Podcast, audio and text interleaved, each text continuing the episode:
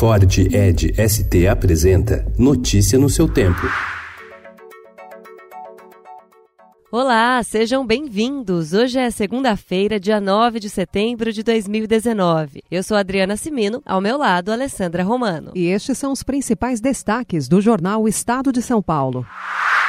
Servidores públicos federais se movimentam contra a chegada de uma reforma administrativa dura, como prometido pelo governo Bolsonaro. Eles se articulam principalmente contra o fim da estabilidade e a redução salarial, pontos em estudo pela equipe econômica, que passou a mirar o corte das despesas obrigatórias e intensificaram o lobby no Congresso. Uma frente parlamentar mista foi criada e já tem a adesão de 235 deputados e seis senadores de 23 três partidos.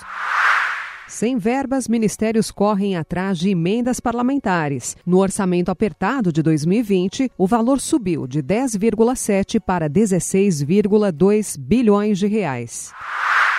Suicídios crescem em Brumadinho depois da lama. Após quarta cirurgia, Bolsonaro diz que voltará logo.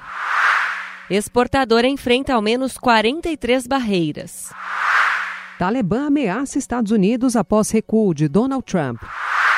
Após nove anos, Ferrari vence o Grande Prêmio da Itália de Fórmula 1 e leva a torcida à loucura. São Paulo será a capital internacional do skate, com as competições mais importantes do ano, os mundiais de parque e de street.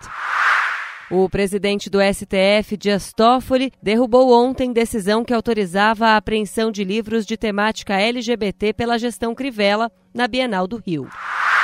Dois novos livros reúnem parte da produção jornalística de Machado de Assis e essa de Queiroz, autores clássicos da língua portuguesa. Notícia no seu tempo. É um oferecimento de Ford Edge ST, o SUV que coloca performance na sua rotina até na hora de você se informar.